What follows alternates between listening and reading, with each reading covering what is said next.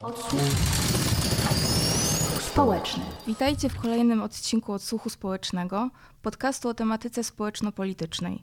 Nazywam się Anna Krasnodębska, a moją gościnią jest Marta Piotrowska, psycholożka, trenerka umiejętności społecznych i muzykoterapeutka. Dzień dobry Pani Marto. Dzień dobry, witam serdecznie. E, w dzisiejszej rozmowie poruszymy temat trudnych emocji, których doświadczamy w wyniku wojny w Ukrainie, a w szczególności temat lęku. E, zanim jednak przejdziemy konkretnie do niego, chciałabym zapytać e, o emocje ogólnie. Mamy tendencję do określania ich jako pozytywne i negatywne, ponieważ właśnie tak na nas działają. Mogą być przyjemne albo nieprzyjemne. Czy jednak takie podejście jest prawidłowe? Czy rzeczywiście możemy, czy powinniśmy dzielić emocje na te dobre i na te złe? No, niewątpliwie to jest tak, że część emocji jest trudnych dla nas. W samym słowie na przykład złość mamy zło. Może to nam sugerować, że to coś złego. Niemniej jednak każda emocja jest nam potrzebna. Każda emocja coś dla nas znaczy i nie ma tak, że są emocje dobre i złe. Wszystkie są nam potrzebne taki przykład y, mam zawsze właśnie o tej złości, tak y, myślę sobie, że co chyba jest najfajniejszy przykład na to, bo złość y, jest najsilniejszą, najsilniejszą energetycznie emocją. Nie ma silniejszej. Radość nawet wydawałoby się, że jest taka taka w górę nas podnosząca, ale jest, jest taka, taka spokojniejsza. Tak? Złość nam daje taki fuch, taki mhm. power po prostu do działania, właśnie do działania. Po co? Bo właśnie złość temu służy, że ma dać nam siłę do działania.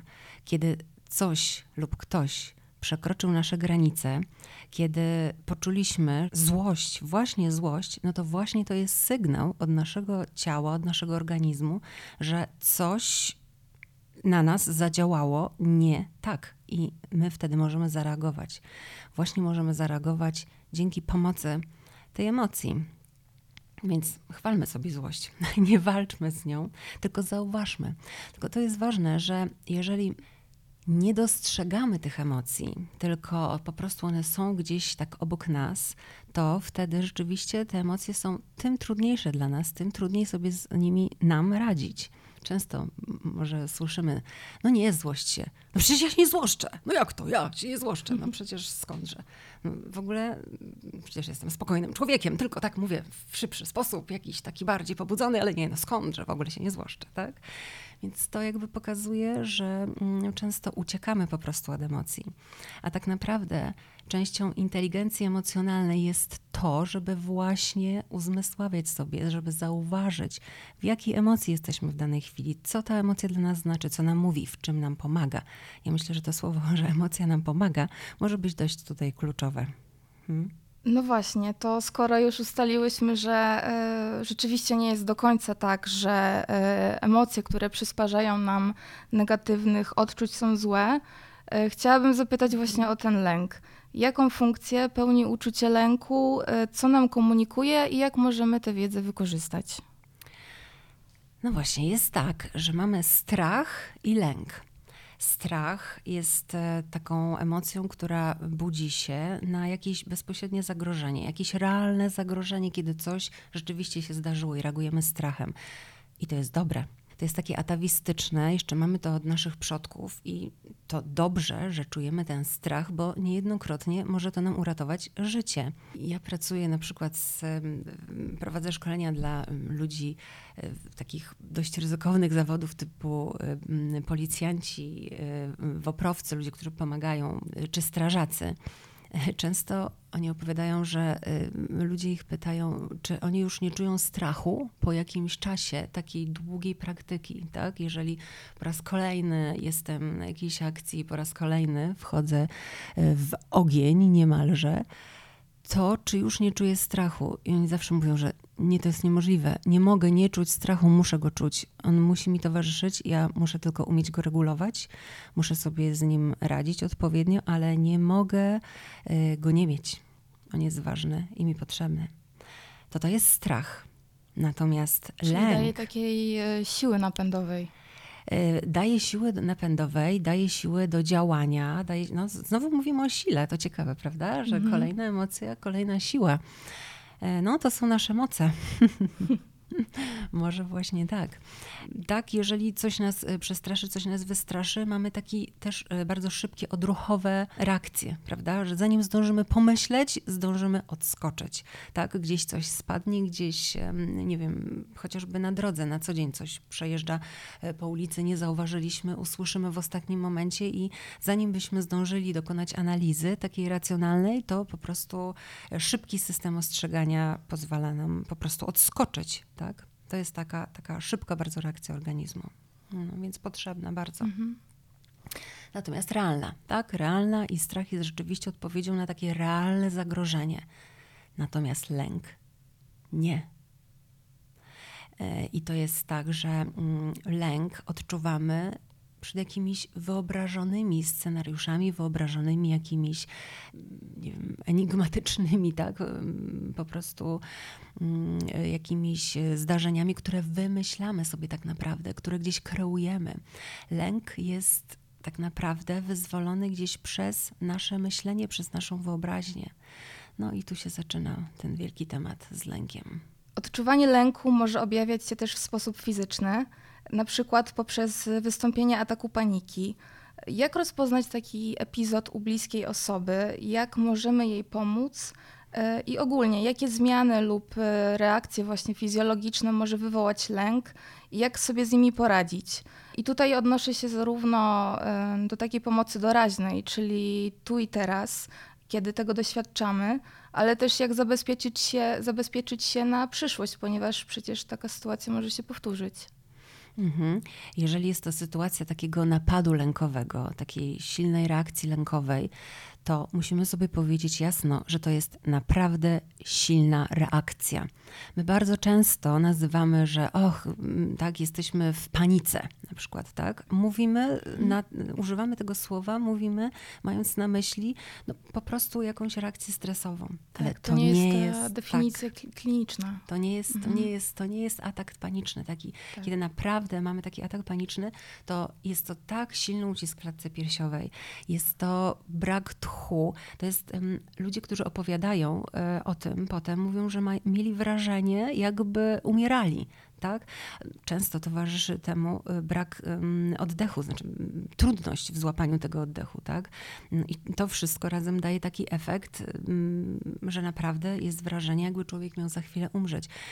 Kiedy jest organizm bądź zbyt mocno dotleniony, tak? Jest taka hiperwentylacja. Y, też po ciele się rozchodzą takie, takie drgania drobne, tak? No to są wszystkie takie odczucia, które no, no nie towarzyszą nam na co dzień, tak? Więc jest naprawdę silna reakcja. Często jest to reakcja mylona z zawałem serca. Że jest to tak silne, że wręcz ludzie myślą, że mają zawał serca, tak? Natomiast no, co robić, tak? Co robić, kiedy kiedy widzimy kogoś takiego, kiedy jesteśmy obok, to jest bardzo ważne, żeby powiedzieć, e, że to minie. To minie, ponieważ ktoś, kto jest w tym silnym lęku, w silnej reakcji panicznej, ma, ma wrażenie, znaczy jego umysł działa pod wpływem emocji. Jakby nie ma umysłu racjonalnego, jest umysł emocjonalny. To sprawia, że myślimy tylko i wyłącznie emocją, co nie daje nam mm, kompletnie możliwości racjonalnego myślenia. Bardzo ważne jest, jeżeli ktoś mógłby powiedzieć, że to minie, powtarzać tą myśl, że to naprawdę minie. Taki lęk y, paniczny, taki atak paniczny trwa około 15 minut, góra do pół godziny. To naprawdę nigdy nie trwa dłużej. No chyba, że jeden po drugim następuje, tak? Kiedy się poprzedni nie wyciszył, ale to naprawdę ekstremalne, ekstremalne mm, zdarzenia.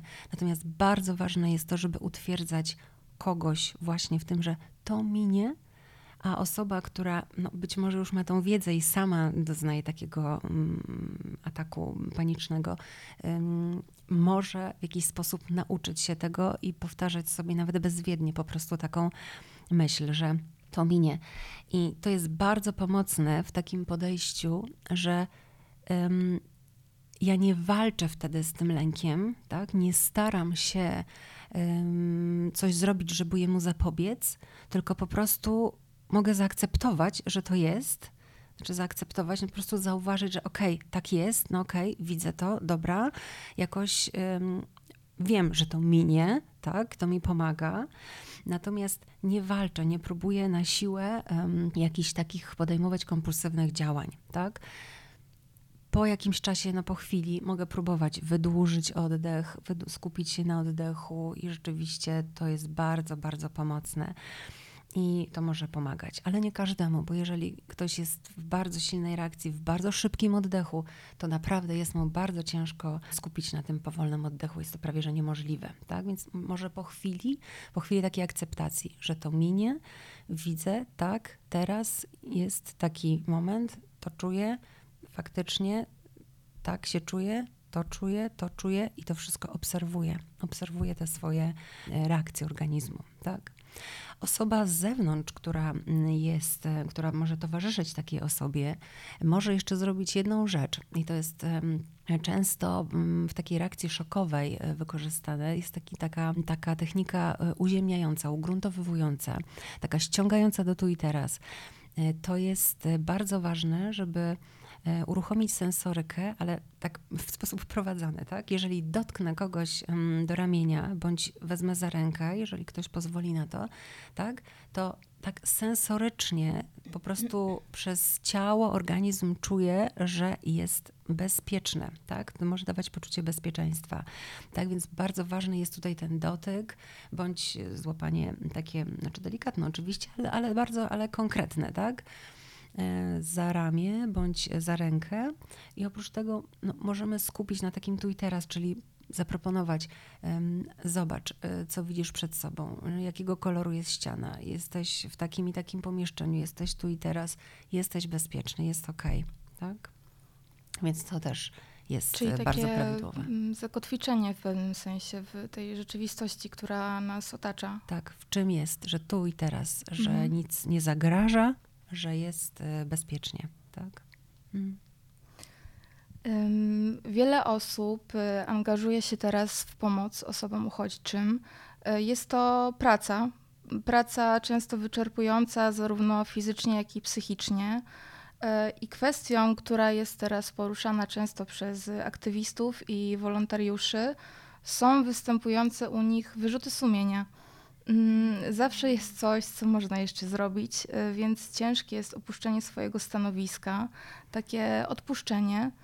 Y, jak poradzić sobie z wyrzutami sumienia związanymi właśnie z tą myślą, że powinniśmy robić ciągle więcej i więcej, albo że powinniśmy zrezygnować w ogóle w przyjemno z przyjemności w naszym czasie wolnym y, na rzecz pomagania? Hmm, tak, osoby e, takie współodczuwające bardzo e, są wrażliwe e, tak, na czyjeś cierpienie, na czyjeś potrzeby. I mm, dzięki temu tak naprawdę chętne do pomocy i to się naprawdę chwali. Jesteśmy teraz wszyscy bardzo, bardzo z tego powodu no, niektórzy wręcz dumni z naszej postawy Polaków tutaj. Natomiast jak zapytała Pani, co robić, to ja myślę, że najprostszą i najlepszą taką szybką interwencją jest coś, co zaczęto już stosować w tej chwili w, w punktach e, takich pomocowych, a mianowicie po prostu ustalić godzinę. E, zwykły taki harmonogram, może to jest tak troszeczkę od drugiej strony, od strony organizacji, ale naprawdę może narzucić pewien rytm i pokazać, że to jest dobre że to jest dobre i że to jest konieczne, że naprawdę pomagając, też jesteśmy w e, obciążeniu, też jesteśmy w przeciążeniu już po pewnym czasie, też jesteśmy w stresie, w napięciu. Tak? Nie znaczy, że w jakimś ekstremalnym stresie, ale natomiast w napięciu, cały czas w zaangażowaniu, w takim skupieniu się, w e, koncentracji. Więc naprawdę potrzebujemy tego odpoczynku, potrzebujemy też odpoczynku od tych trudnych tematów.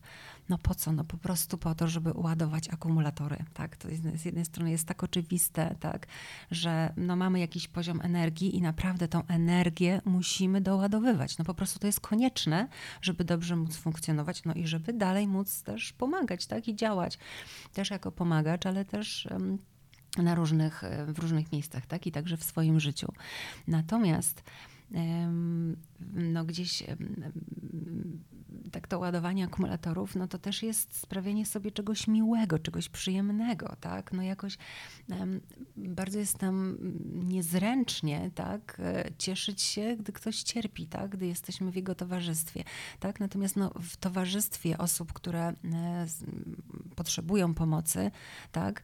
My nie zaczynamy tańczyć, tak? Przy kimś płaczącym, albo nie zaczynamy sobie opowiadać dowcipów, tak? No to jakby uspokójmy się, tak? To nie, przecież nie w tą stronę idzie, tylko naprawdę, jeżeli będę mm, po pracy, po zajęciach, po tych pomagających czynnościach robić coś miłego, coś dobrego dla siebie, jest to jeden z lepszych sposobów właśnie na ładowanie tych akumulatorów. To jest niezbędne, potrzebne i naprawdę musimy to sobie uświadomić.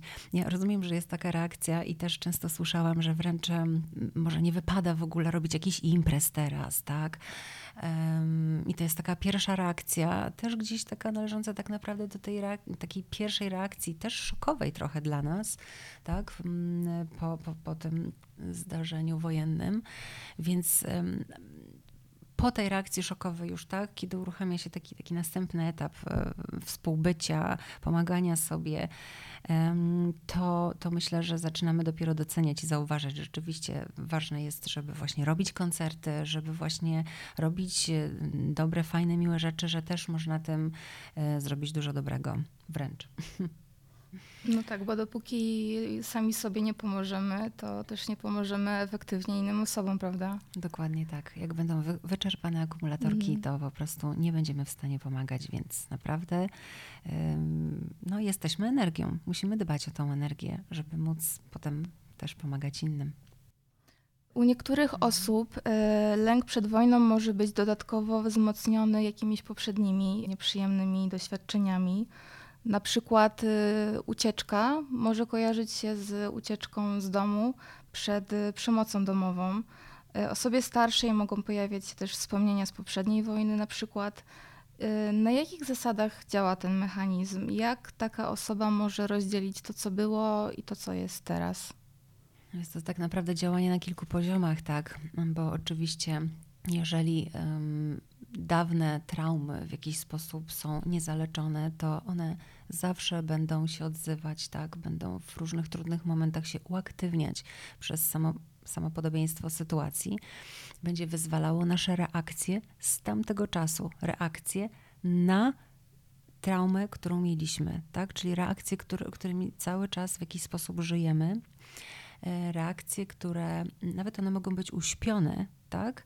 Ale po jakimś czasie, kiedy będzie bardzo silny bodziec, on może po prostu nas bardzo mocno uaktywnić właśnie w stronę lęku, tak? I ten lęk po prostu uaktywni um, gdzieś te stare traumy.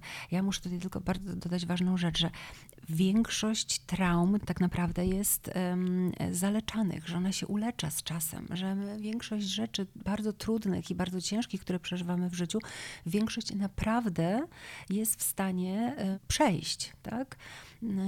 No, to, to nie, ten, ten, czas, który leczy rany, tak? Natomiast, e, natomiast no, są bardzo trudne i ciężkie tak, zdarzenia, które, które gdzieś w nas zostają i takim e, czy posttraumatycznym e, syndromie gdzieś mogą występować nawet odroczone, tak? Mogą się uaktywniać w odroczonym czasie i dopiero w ogóle się pojawić, tak? Ale mogą też mm, właśnie w reakcji na intensywny bodziec mogą się uruchomić, tak? I wtedy w sytuacjach zupełnie no, nieadekwatnych, tak? Gdzie, gdzie siedzimy, rozmawiamy sobie, tak? A ktoś reaguje bardzo wybuchowo, tak? Gdzieś, gdzieś zaczynają się, nie wiem, jakieś flashbacki pojawiać, e, zaczynają się reakcje takie stresowe organizmu, tak? Pojawiać. No, to przez ten wcześniejszy po prostu taki bardzo silny bodziec, tak? Zostało uruchomione.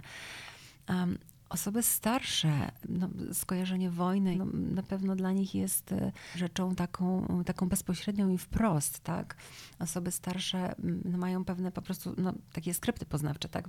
Po prostu pewnych zachowań, e, w których funkcjonowali przez jakąś część swojego życia, no, tego wojennego życia i powojennego niestety też często. To jest tak, że No, mamy bardzo taki popularny ostatnio wątek lwowski. Dużo rodzin, które z Lwowem bardzo były związane, tak, gdzieś, gdzieś no, ten, ten motyw teraz e, mocno wraca. Gdzieś to też w ludziach tkwi tak no, niemalże jakby w genach. No, to jest coś takiego, że e, opowieści naszych babć, tak, też e, bardzo uaktywniają w młodych ludziach, tak, te same odczucia, wspomnienia i, i mogą też wzbudzić takie lękowe reakcje, tak.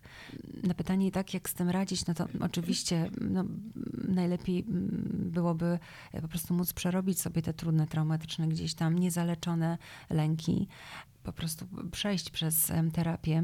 I to byłoby najskuteczniejsze. Natomiast no, jeśli dotyczy to tych starszych osób, to często jest tak, że mm, nikt nie chce opowiadać o tych trudnych zdarzeniach. Tak? Jest to totalne wyparcie, wszelkie reakcje ucieczkowe i no po prostu jest to trudne dla tych osób, tak? No to można by długo, długo o tym opowiadać, natomiast no, mm, bardzo, bardzo dobrze, gdyby mm, z pełną świadomością i myślę, że w tej chwili już tak ludzie są świadomi potrzeby mm, takiej przejścia procesu terapeutycznego i uwolnienia lęku, e, że my chyba mamy świadomość, że no, raczej powinno być to niezbędne. Hmm powiedziała Pani o reakcjach. E, no i właśnie, różne emocje wzbudzają ostatnio e, działania takie jak na przykład robienie nadmiarowych zakupów albo wykupywanie hmm. paliwa. Mhm. Czy powinniśmy krytykować za to innych? Być może e, to jest po prostu swego rodzaju mechanizm obronny. Jakie inne rozwiązanie możemy komuś zaproponować, jeżeli sądzimy, że ta osoba rzeczywiście potrzebuje naszej pomocy? Oczywiście krytykować możemy sobie gdzieś tam sami po cichu, mając inne jakieś rozwiązania w głowie i inne pomysły, tak? Ale natomiast jeżeli ktoś tak robi, to warto zauważyć, że no, czemuś to służy, z jakiegoś powodu ktoś tak się zachowuje, a nie inaczej. To jest jego sposób radzenia sobie z tą trudną sytuacją. Oczywiście, jeżeli wszyscy zaczynają na hura wykupować benzynę, tak, no to kończy się to pewnym kryzysem z kolei paliwowym, który znowu kolejne lęki wzbudza, tak, w następnych ludziach i jest to taka pewna spirala. Więc warto jest uspokajać i wyciszać takie społeczne zachowanie, tak? No bo to idzie naprawdę rzeczywiście na dużą skalę właśnie przez to, że jest wzmacniana. Natomiast um, dla człowieka indywidualnie, tak jak pani powiedziała właśnie, jest to pewnym mechanizmem obronnym i jeżeli zabierzemy mu ten mechanizm obronny, no tak zostawimy człowieka jakby bez, um, bez żadnych sposobów znanych, w jakie może sobie radzić, tak? Znanych jemu w jaki sobie może radzić, tak? Jeżeli nie zna innych sposobów na, na poradzenie sobie z tą sytuacją, to radzi sobie w taki sposób.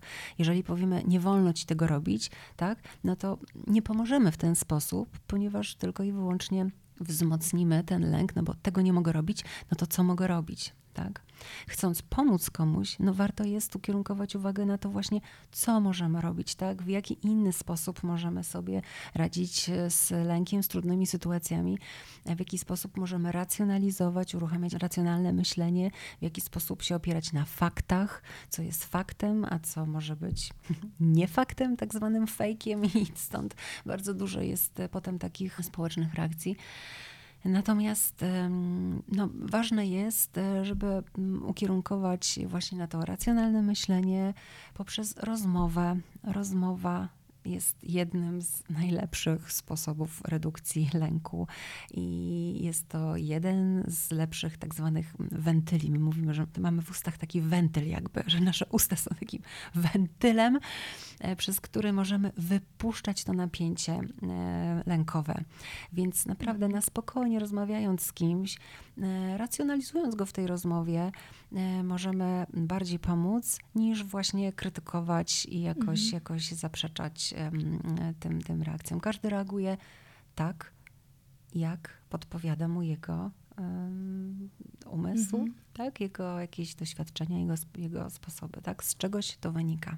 No właśnie, takie zwerbalizowanie swoich myśli i lęków też może nam pomóc właśnie uporządkować te emocje, prawda? Absolutnie tak, ponieważ kiedy zaczynamy mówić, to zwerbalizowanie właśnie wymaga nazwania, zauważenia w ogóle w czym ja jestem, tak? Jeżeli jestem w lęku i w ogóle tego nie widzę, no przecież ja się nie denerwuję, ja tylko kupuję benzynę, ja tylko przynoszę dziesiątą paczkę papieru toaletowego, tak? Absolutnie, ja w ogóle, nie no, kompletnie, w ogóle się nie denerwuję, tak?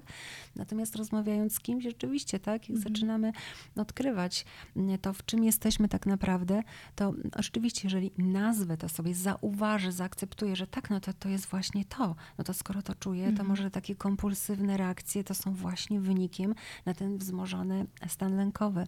Więc może um, pomoże mi to. Um, obniżyć ten lęk, po prostu rozmowa i zracjonalizować. Ale często też um, samo mówienie rzeczywiście pomaga. No, my mamy taki um, dowcip między koleżankami, psycholożkami, mm. że jak gdzieś dużo rzeczy nam się tak nawarstwi, w takim codziennym nawet e, gdzieś życiu, tak? Dzwonimy do siebie i e, słuchaj, masz chwilę, to słuchaj, to poczekaj. I to po prostu odgadanie, odgadanie, odgadanie, odgadanie. Uf, dobra, dzięki za rozmowę. Dobra, już wiem o co mi chodzi. tak? No to druga osoba tak. może powiedzieć, że no świetnie, to dziękuję, że mogłam ci pomóc, tak? Ale no to odgadanie, tak? Odgadanie, rozmowa. Czyli taka... Mam takie wrażenie, że mhm. wróciłyśmy do początku rozmowy i do tego nazywania emocji i mm-hmm. znajdywania ich funkcji. Mm-hmm. To jest to. Mm-hmm. Tak, po prostu zauważyć, nazwać, wtedy mogę wyrazić, tak? Najlepiej w rozmowie. Jest to najskuteczniejsza i najlepsza metoda, tak? Zdecydowanie lepsza niż reakcja emocjonalna, która może być agresywna, tak? Nie chcemy dopuszczać do takich reakcji, chcemy redukować mm, napięcie wynikające z różnych, z trudnych emocji, tak? I wtedy mm, ta rozmowa mm, no, jest rzeczywiście najlepszym wyjściem, bo ona wtedy uruchamia nas do działania, do działania takiego, które jest adekwatne, które jest dobre, zdrowe, nieszkodzące nikomu, ani sobie, ani innym. Tak? Mhm. Y, rozmawiamy o pomocy i rzeczywiście aktywna pomoc może dawać nam pewne poczucie sprawczości, wrażenie, że mamy wpływ na to, co się dzieje. Pomaga nam po prostu trochę odzyskać kontrolę w pewien sposób. A co jeśli jednak nie wiemy, co robić? Nie wiemy, jak pomóc, nie czujemy w sobie siły do pomagania, albo że nie mamy w sobie na przykład takich zasobów. Czy takie uczucie też jest ok? Myślę, że jak najbardziej jest ok, że nie muszę pomagać, tak? Ja nie muszę, to nie jest mój obowiązek. Ja mogę dzisiaj mieć takie odczucie, a jutro odkryć sposób e, i, i na jakieś pomaganie e, albo w ogóle chęć, tak? Natomiast tak sobie myślę, że tak naprawdę nie ma takiej osoby, która nie miałaby takich zasobów, żeby w jakiś sposób móc pomóc. Że naprawdę wydaje nam się tak tylko, że pomaganie to jest robienie, mm, nie wiem, jakichś wielkich akcji, organizowania gigant, nie wiem, jakichś tirów, tak, e, jechanie na granicę, a tak naprawdę przecież, nie wiem, wpłacając pieniądze też pomagamy, tak? Okej, okay, mogę nie mieć pieniędzy na, na taką pomoc, ale mogę też w inny sposób. Mogę pomyśleć, co jest potrzebne. Okej, okay, kto akurat w takich rzeczach e, byłby, mm, nie wiem, ekspertem, albo kto e, akurat dysponowałby takimi rzeczami. Nie wiem, samym telefonem, tak, mogę uruchomić kogoś innego do działania i to już jest też wykonana przeze mnie pomoc, tak. Więc naprawdę mm, takie inspirowanie też innych, myślenie o różnych ścieżkach, e, takich mm, różnych ścieżkach pomagania, tak, no też jest pomaganiem, tak, też jest pomaganiem, więc tak naprawdę każdy może zrobić coś, ale naprawdę to nie jest tak, że jesteśmy w obowiązku pomagania cały czas. Bardzo łatwo jest wyzwolić w sobie taką, taki samonapęd, tak, że, że ja po prostu muszę, powinienem, tak. Nie ma muszę, powinienem. Jeśli chcę i czuję, że chcę, to jest to im bardziej wartościowe, bardziej sprawcze, rzeczywiście w ogóle skuteczniejsze w dłuższym wydaniu. Natomiast bardzo ważne jest takie uzmysłowienie sobie, że nawet jeżeli e, jestem zaangażowaną osobą i naprawdę mm, chcę pomagać, to dużo mówi się teraz o tym, że to pomaganie to nie jest sprint że to nie jest na teraz i na szybko i się zaraz skończy, bo tak szybko się raczej nie skończy. E, więc dużo ludzi zaczęło mówić, to nie sprint, to maraton. A tak naprawdę to także nie jest maraton, tylko jak to ktoś pięknie w rysunku jakaś rysowniczka e, narysowała, że tak naprawdę to jest sztafeta. I to jest po prostu that's point. To jest dokładnie o to, co chodzi. To jest sztafeta, to nawet nie jest maraton. My nie możemy być maratończykami. Naprawdę, no nie każdy z nas ma taki trening, żeby być maratończykiem.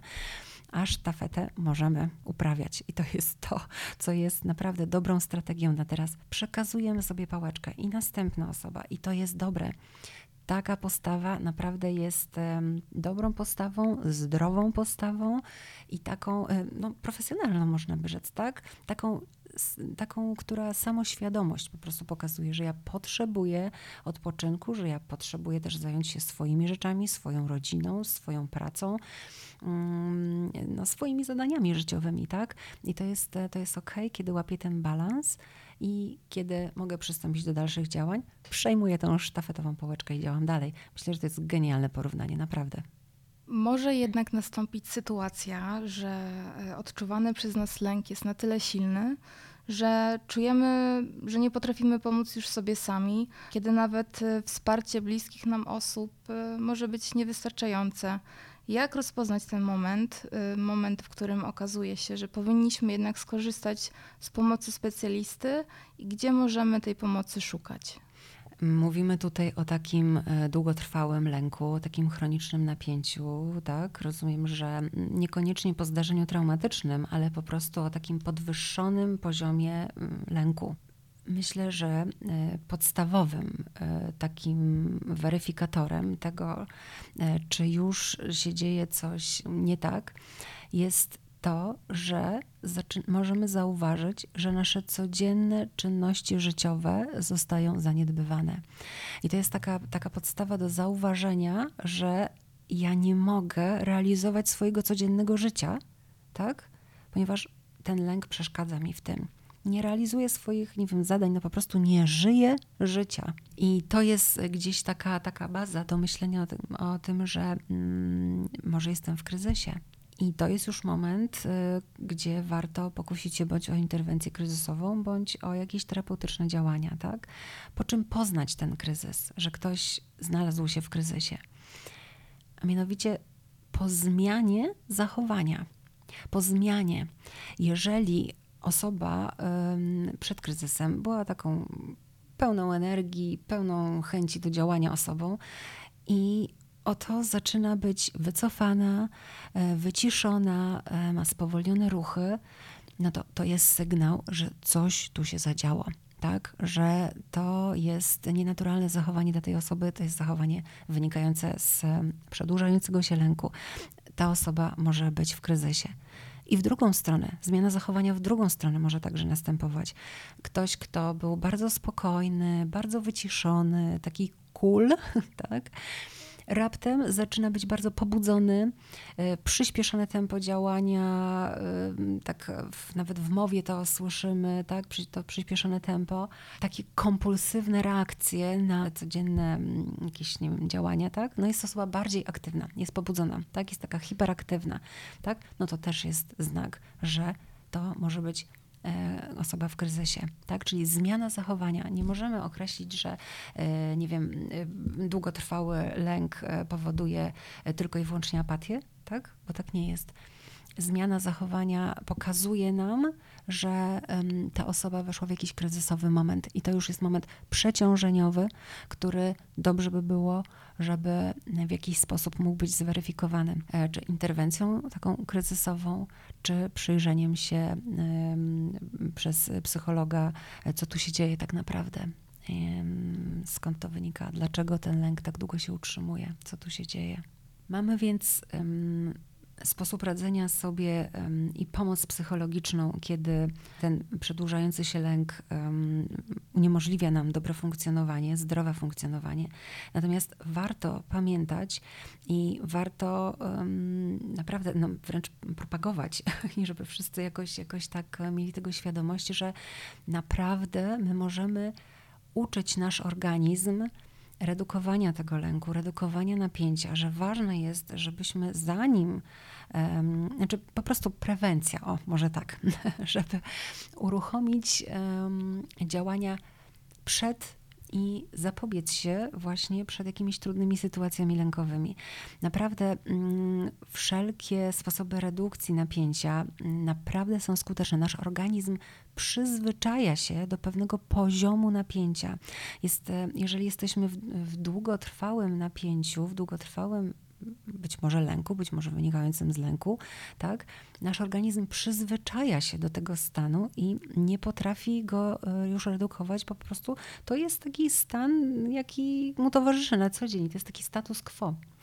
Natomiast kiedy w jakikolwiek sposób uczymy swój organizm tej redukcji, czyli mm, relaksacja jakakolwiek, czy to przez oddychanie, czy to, no po prostu, czy zwykłe jakieś takie sesje oddechowe, czy ćwiczenie, czy jogi, czy nawet um, przeróżnych systemów, tak, jakie na to mamy, czy nie wiem, korzystanie z masażów na przykład, tak, to bardzo ważne, żeby sobie uświadomić, że to nie jest tylko w tym momencie, kiedy na przykład mamy masaż, to wtedy redukujemy to napięcie. Nie, to jest coś zdecydowanie więcej. My uczymy nasz organizm właśnie tego puszczenia napięcia. Uczymy, pokazujemy ciału, tak? bo to ciało nasze jest obciążone tym napięciem, więc uczymy i pokazujemy ciału, że tak może być i wtedy się dobrze czuje. Jest bardzo ważne, żeby przez sukcesywne oczywiście e, takie fundowanie sobie relaksu, uczyć organizm i obniżanie tego progu, progu napięciowego. Więc to myślę, że, że jeszcze gdzieś no, jest takim naprawdę ważnym tematem, żeby z, gdzieś tutaj, szczególnie w, w, w dzisiejszym, w tym momencie, żeby korzystać e, z tych wszystkich sposobów. Y, dobrze, i po tej ważnej informacji chciałabym serdecznie podziękować za to spotkanie. Dziękuję bardzo Pani Marto. Ja także dziękuję bardzo. Gościnią odsłuchu społecznego była psycholożka Marta Piotrowska. Ja nazywam się Anna Krasnodębska. Podcast wydał Mateusz Pigoń, a zrealizowała Katka Mazurczak. Naszą dzisiejszą rozmowę znajdziecie na Spotify, YouTube oraz innych popularnych platformach podcastowych. Pamiętajmy, żeby dbać o siebie i do usłyszenia. Odsłuch społeczny.